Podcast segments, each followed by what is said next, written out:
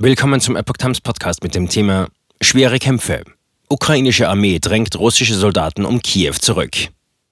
Ein Artikel von Epoch Times vom 24. März 2022. Der ukrainischen Armee ist es nach Angaben eines Pentagon-Vertreters gelungen, die russischen Truppen im Osten von Kiew deutlich zurückzudrängen. Ein NATO-Vertreter sprach zudem von großen russischen Verlusten. Westliche Militärvertreter berichten von Geländegewinnen der ukrainischen Streitkräfte im Kampf gegen die russischen Angreifer. Der ukrainischen Armee ist es nach Angaben eines Pentagon-Vertreters vom Mittwoch gelungen, die russischen Truppen im Osten von Kiew binnen 24 Stunden mehr als 30 Kilometer zurückzudrängen. Wir beginnen zu sehen, wie sie sich verschanzen und Verteidigungspositionen aufbauen, fügte er hinzu. Noch am Dienstag hatte das US-Verteidigungsministerium erklärt, die russischen Streitkräfte stünden noch rund 20 Kilometer vom Zentrum der ukrainischen Hauptstadt entfernt. Nun sagte der Vertreter, den Ukrainern ist es gelungen, die Russen 55 Kilometer östlich und nordöstlich von Kiew zurückzudrängen. Kiew, Makarev und Irpin fast wieder unter ukrainischer Kontrolle.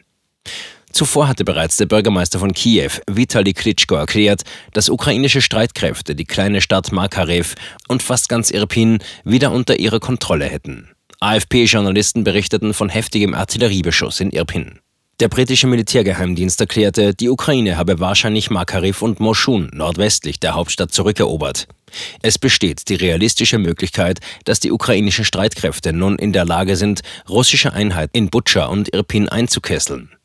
Nicht vorankommen die russischen Streitkräfte nach Einschätzung des Pentagon auch in der Umgebung der nördlich von Kiew gelegenen Großstadt Tschernihiv. Dort säßen die russischen Soldaten zehn Kilometer vom Zentrum entfernt fest. In einigen Bereichen seien die russischen Soldaten zuletzt zurückgewiesen. Sie bewegen sich sogar in die entgegengesetzte Richtung, aber nicht viel, sagte der Ministeriumsvertreter. Mit sehr, sehr festem Widerstand der Ukrainer seien die russischen Truppen weiterhin im schwer umkämpften Kharkiv im Osten der Ukraine konfrontiert, sagte er weiter. Dort stünden die russischen Streitkräfte noch 15 bis 20 Kilometer vom Stadtzentrum entfernt. Dem Pentagon-Vertreter zufolge konzentriert die russische Armee sich inzwischen verstärkt auf die pro-russischen Separatistengebiete Luhansk und Donetsk. Demnach verfolgt das russische Militär offenbar die Strategie, die entlang der früheren Frontlinie in der Ostukraine stationierten ukrainischen Streitkräfte zu binden, damit sie nicht anderswo eingesetzt werden können. Dramatische Lage in Mariupol. Kaum Veränderungen machte das Pentagon in der Umgebung der Schwarzmeermetropole Odessa aus. Anders als zu Wochenbeginn seien in den vergangenen 48 Stunden keine Raketen mehr von russischen Schiffen aus in Richtung der Hafenstadt abgefeuert worden, sagte der Pentagon-Vertreter.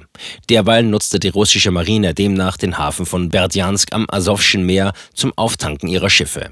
Berdjansk ist eine der wenigen ukrainischen Städte, die sich einen Monat nach Beginn der russischen Invasion unter der Kontrolle der russischen Armee befinden.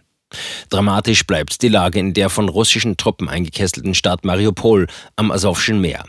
Wie der Stadtrat auf Telegram mitteilte, würden im größten Krankenhaus der Stadt die Patienten im Keller bei Kerzenlicht behandelt.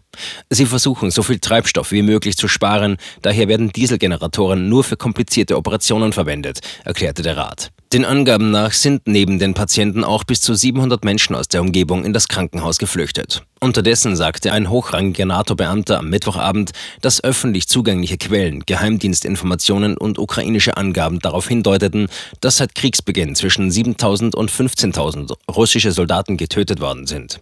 Die russische Regierung hatte die eigenen Verluste bislang mit wenigen hundert angegeben.